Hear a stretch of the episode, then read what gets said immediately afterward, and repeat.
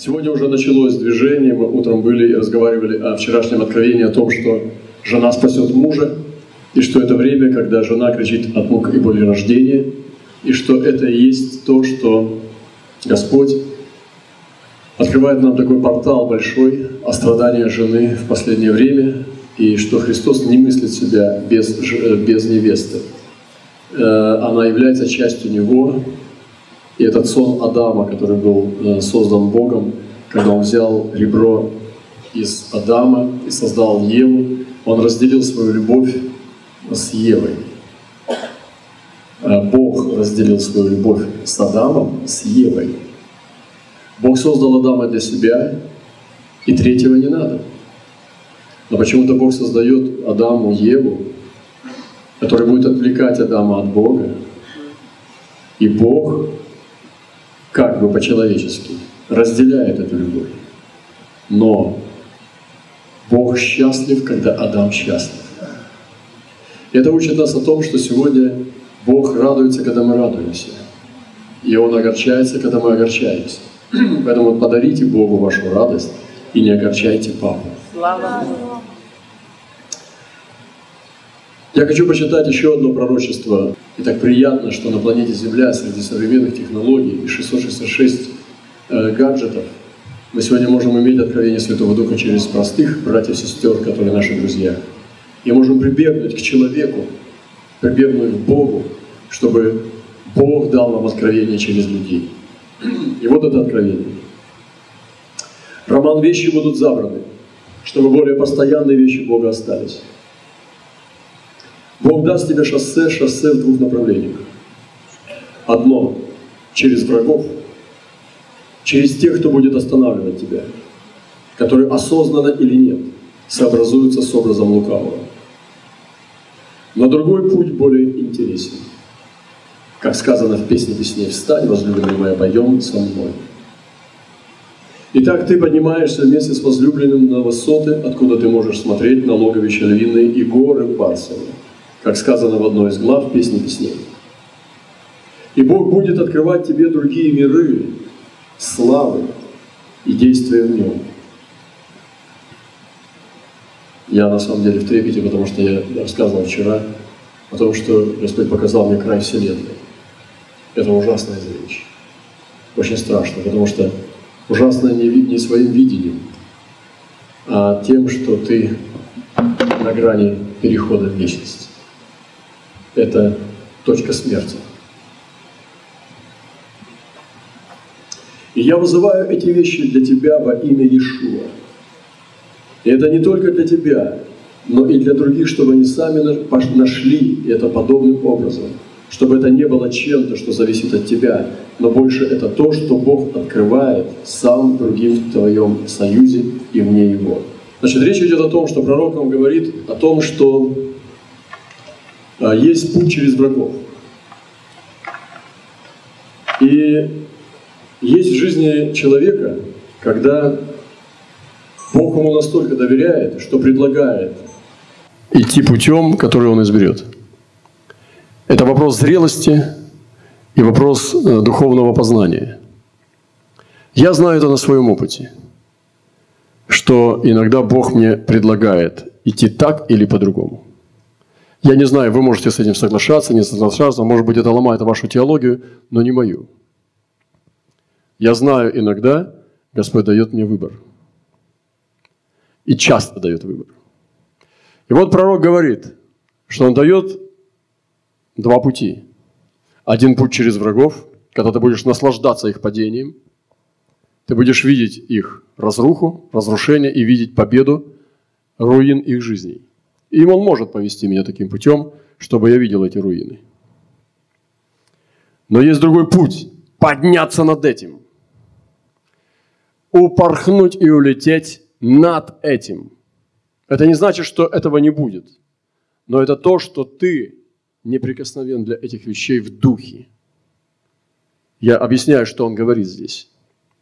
И есть другой путь. Идет разговор о совершенно новой эре, перезагрузке. Бог определил эру, и перезагрузку вещей, которая даст тебе способность быть более на одной волне и в соединении с тем, что желает Бог, о чем молился ты и многие другие в своем поиске. Я люблю Ирвина. Он прямо сердцеведец. И когда приходит враг, как река, приходит Дух Божий. И я вызываю эти вещи для тебя. И также то, чтобы вы все были в большей связи, соединении с невидимым миром. Один взгляд на это подобно теории параллельной вселенной. Господи, он как будто был со мной в этом полете. И Царство Бога во многом подобно этому. Оно идет параллельно с нами. И я вызываю, чтобы тебе были открыты двери, чтобы ты продвинулся через пороги того, что Бог желает сделать посреди вас в вашем народе и других тоже. Чтобы то, о чем ты молился Иисус, о чем молился Иисус в Иоанна 17, стало твоей действительной реальностью чтобы между вами, людьми и Богом было выстроено единство, чтобы Он был в вас и вы в Нем, и также едины друг с другом, даже если будут стоящие против тебя. Я вызываю то, чтобы Бог открыл глаза людей, чтобы люди были рядом, чтобы благословлять тебя. Так же, как Бог сказал Илье, что у него есть много людей, так же, как он сам. И я вызываю этих людей, чтобы они благословили вас обоих. Это он пишет еще одному чтобы у вас был путь через путь, чтобы воды расступились, вы проходили через реки, и он не потопил, они не потопят вас, и пламя не опалит, чтобы вы были видящими Всевышнего Бога и того, что вы будете делать в этих текущих ситуациях.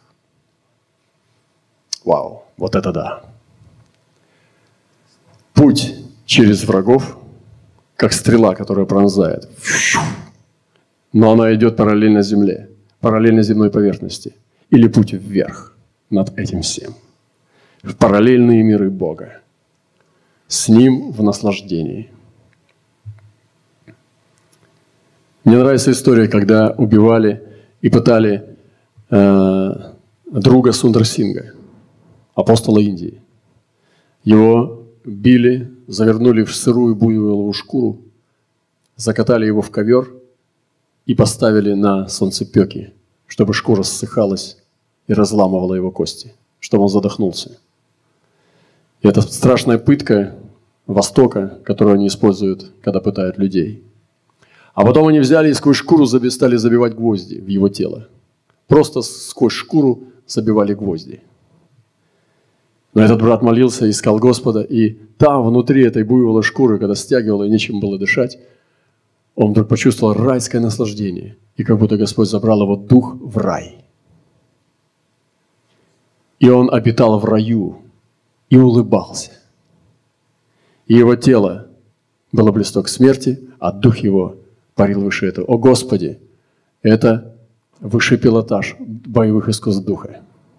Чтобы подниматься над болью, над болезнью, над страхами и быть в раю духом своим. Давайте возьмем это оружие. Подняться духом в престол Бога. Аллилуйя. Еще одно откровение. Мы с вами просто здесь варимся. Нам наша задача сегодня не сделать хорошую проповедь. Наша задача сегодня не сделать такое успешное богослужение с небольшим толикой исцелений, радостью, пророчеством и разбежаться сказать, да, было хорошее собрание. Мы вообще не на собрании, мы уже есть сами собрание. Экклесия – это собрание святых, вызванные. Мы и есть собрание. Мы просто встретились, это просто встреча, но мы есть собрание святых, мы есть церковь.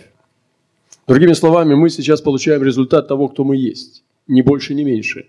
Мы с вами взвешиваемся друг с другом. Еще одно откровение, которое пришло свежее и прислала одна душа, это о звуке шафара. Сегодня мы трубили в шафар. Слышу звук шафара. В это время человек Божий призвал всех братьев и сестер перейти через реку Иордан. Вода была очень холодная, и течение было сильным – Нужно было держаться единства, чтобы суметь перейти, помогая взаимно друг другу. Были те, кто побоялся и не стал переходить, и враг настигал их. Были те, кто преодолевал страх и шел, опираясь и держать, держать за братьев и сестер. Нужно было сделать все быстро, незамедлительно. Потому что враг преследовал немедля. Переход был совершен. Затем братья и сестры переодевались и переобувались в новое. У некоторых была простая одежда, а у некоторых военная обмундирование. Сегодня я хочу поделиться очень важным таким словом из Писания. И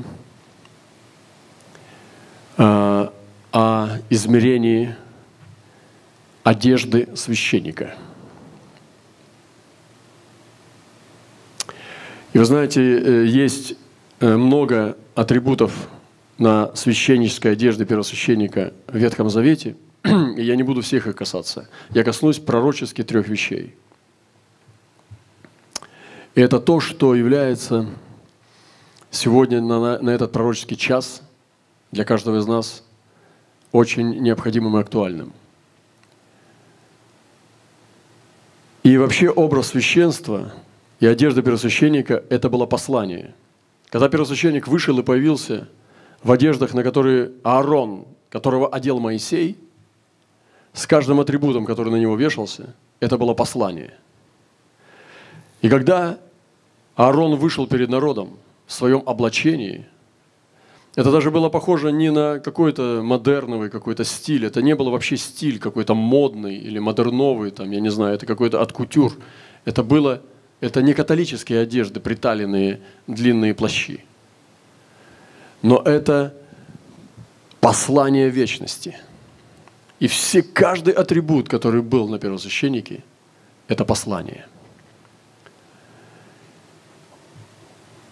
И сегодня мы должны иметь эти вещи в духе, на своих одеждах священства. И это говорится не только к пастырям сегодня, это говорится к людям, которые служат в дарах. Если вы достигли уровня ходить в дарах, который вам Бог даровал, вы священник. Потому что когда человек несет свой дар, он уже священнодействует.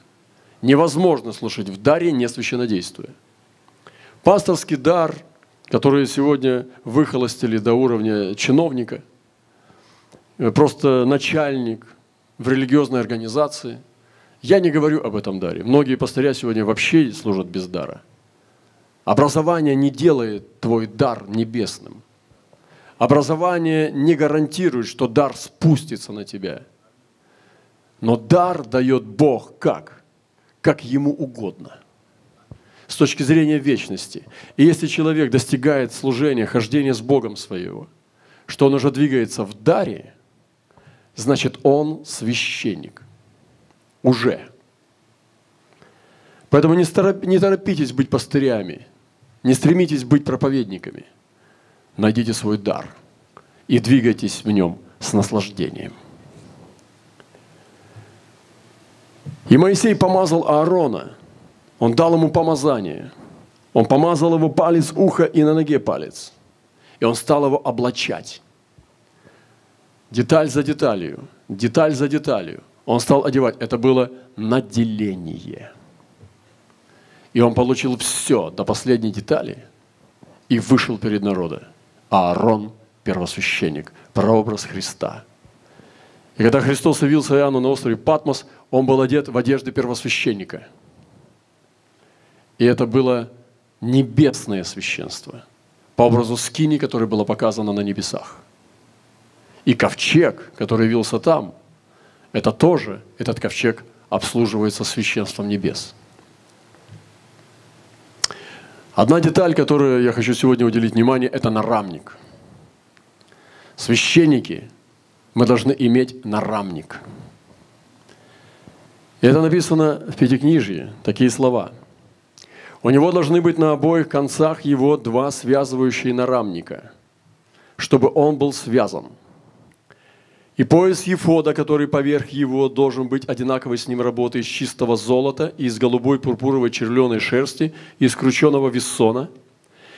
И возьми два камня оникса и вырежь на них имена сынов Израилевых, шесть имен их на одном камне и шесть имен остальных на другом камне, по порядку рождения их через резчика на камне, который вырезывает печати, вырежь на двух камнях имена сынов Израилевых, вставь их в золотые гнезда и положи два камня сии на нарамники Ифода. Эти камни на память сынам Израилевым, и будет Арон носить имена их перед Господом на обоих раменах своих для памяти. Вот погоны священника. На раменах на плечах что? Колено Израилевы. Подумайте над этим сегодня, народ Божий, священники, не только пастыря, священники любого дара. Есть ли на ваших плечах сегодня народ Господень? Что на ваших плечах сегодня? Семья, работа, бизнес, воспитание детей, их образование. Что лежит на ваших плечах? И там написано шесть колен Израилевых. На одном плече, на одном камне шесть колен. Вот погоны пастыря, который должен носить. Посмотрите, какая красота. Приходит человек, скидывает свою накидку, а там оникс шестью именами колен Израилевых. На одном плече и на другом плече. Вы знаете, носить имена его народа на своих раменах – это нести скорби и бремя народа. О младенце сказано, Имануиле, «Ибо младенец родился нам, сын дан нам, сын дан нам, братья и сестры, сын дан нам» владычество его на раменах его, и нарекут ему имя, чудный советник, Бог крепкий, Отец вечности, князь мира, умножению владычества его, и мира нет предела на престоле Давида и в царстве его, чтобы ему утвердить его, укрепить его судом и правдой отныне и до века. Ревность Господа Саваофа соделает это. Дорогие братья и сестры, это пасторская ответственность каждого из нас, не только пастырей, любого брата, сестры. Всегда есть пасторская ответственность, потому что это свидетельство любви Иисуса. Иисус сказал человеку, который еще не имел своей церкви, «Любишь ли ты меня?» «Да, Господи, паси овец моих». У Петра не было еще церкви, у него не было никого. Как бы он сказал бы, я уже их крещу, это уже мои члены, это уже мои ученики, это моя поместная церковь. Но он сказал, паси. И было ко мне слово Господне, Сын человеческий, изреки пророчества на пастырей Израилевых, изреки пророчества и скажи им, пастырям, так говорит Господь Бог, горе пастырям Израилевым, которые пасли самих себя, не стада ли должны пасти пастыри? Вы ели тук и волной одевались, от кровленных овец мы их заколали, а стада не пасли. Дорогие братья и сестры, в нашей церкви мы пережили очень сильное э, внушение от Духа Святого, от Господа, чтобы найти всех падших и начинать работать со слабевшими. Сейчас во время пандемии, я вчера говорил страшную статистику, что в Америке, как сделали исследование, до 30% только осталось в церквях людей во время пандемии.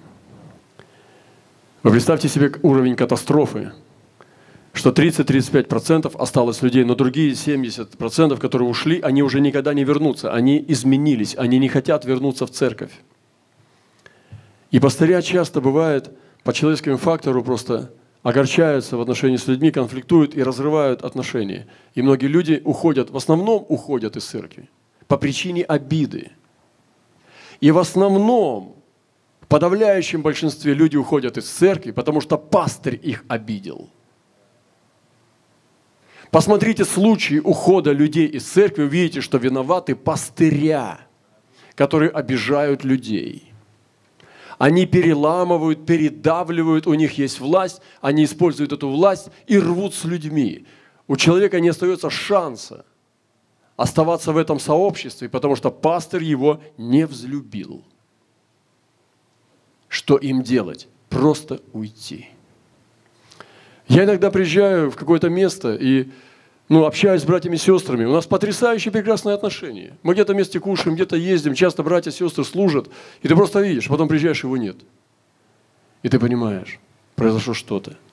Ну, раньше, конечно, когда детский сад еще был, они говорили, он плохой человек, и я еще верил. Сейчас я уже стрелянный воробей, я не верю. Я понимаю, что пастырь проявил незрелость. Это мягко говоря. И в большинстве своих случаев он обидел. Сегодня, когда мы это понимаем, мы должны прочитать, что мы не имеем на это права. Мы должны вернуться к этому человеку, сделать все возможное, даже если ты не прав, попросить прощения, сделать все возможное. Не по причине того, что ты хочешь, чтобы в твоей церкви было больше людей, а по причине того, единственного того, что он куплен очень дорогой ценой, которую ты не платил за него – это не твой человек. чтобы манипулировать этими вещами. Ты не платил за него, он куплен кровью Христа, и ты не имеешь права человеческого фактора для этого человека. Кто ж ты такой, чтобы изгонять народ из церкви? И есть синдром, об этом написано, это синдром Диатрефа. Диатреф, который властвовал в церкви. Сегодня, когда мы это понимаем, мы создали команду, которая начинает двигаться, и мы еще будем дальше продавливать это. Двигаться, невзирая ни на что, насколько прав ты был или не прав. Идти, забирать овцу, потому что некоторые потерянные овцы, которые запутались там в колючках, в каких-то, э, где-то там в колючках запутались и над пропастью повисли, они могли действительно обидеться на пастыре. Может быть, они были слишком упрямы. Какая разница? Душа находится на грани погибели.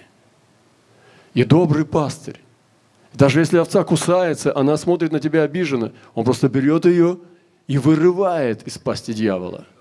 А потом разберемся.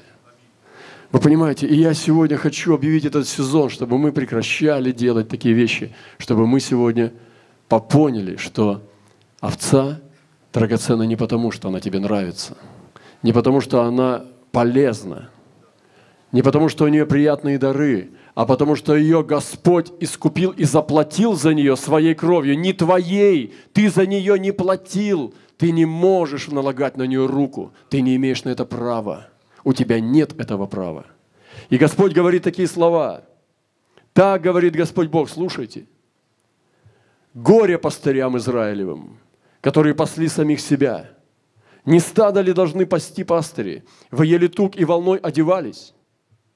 Откормленных овец заколали, а стада не пасли. Слабых не укрепляли.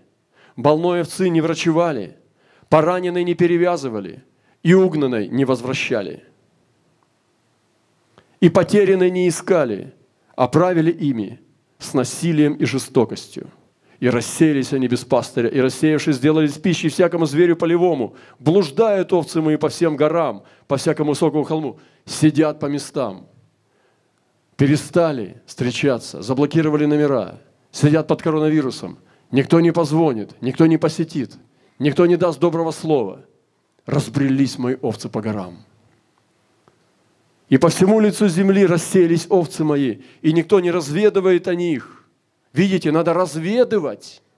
Куда делся, куда пропал, что произошло. Разведывать. Слово «разведка»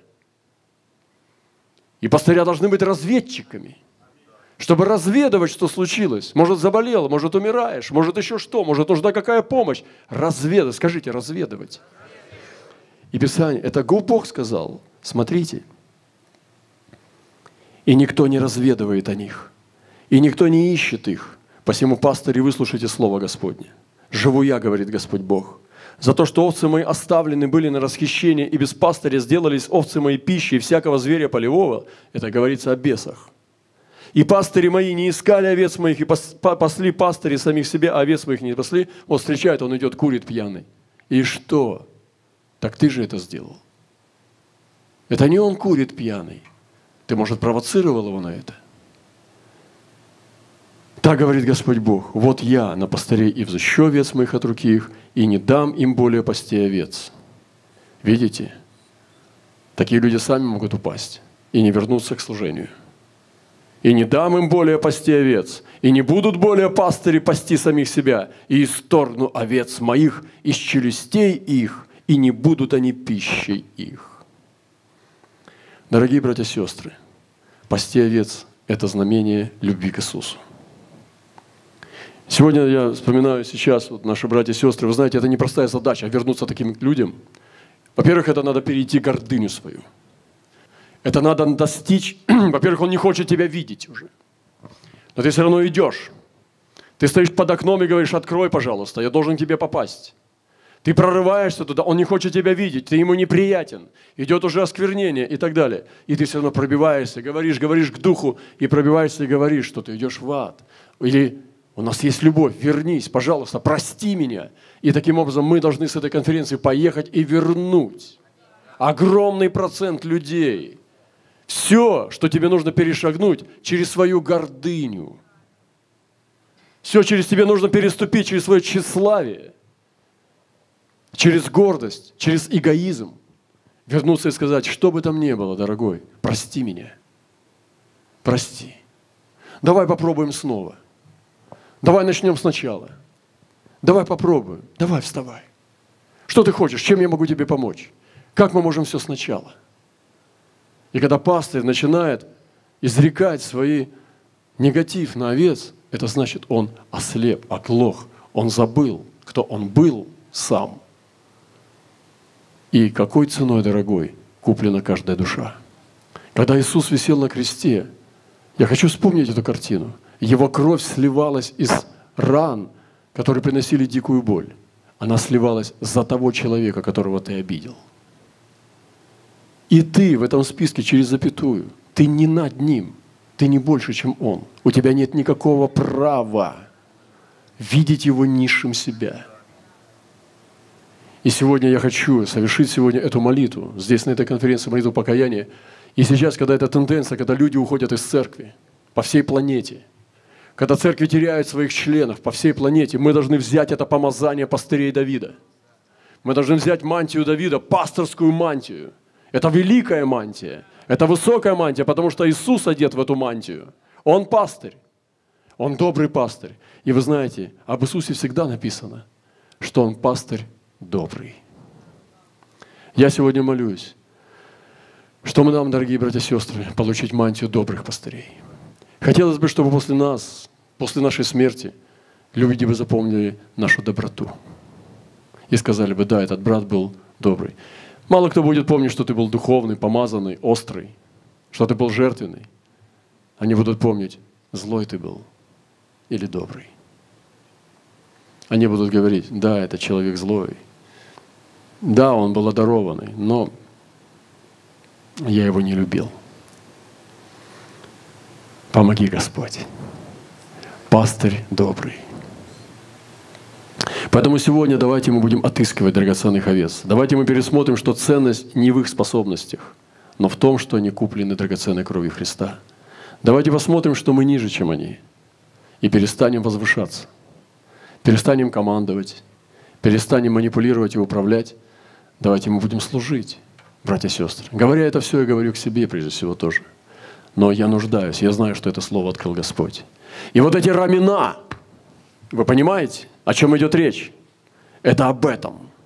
Это помазание священника на рамник, который должен был быть здесь, на плечах, на раменах. На священнике лежали колено Израилевы, понести людей на плечах.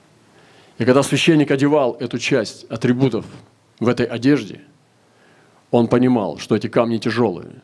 Шесть имен на одном, шесть имен на другом. Этот оникс. И он носил, он понимал, что на нем написано не розочка с лилией.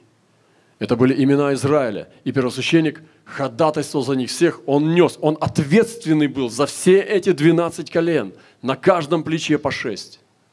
Это невероятно.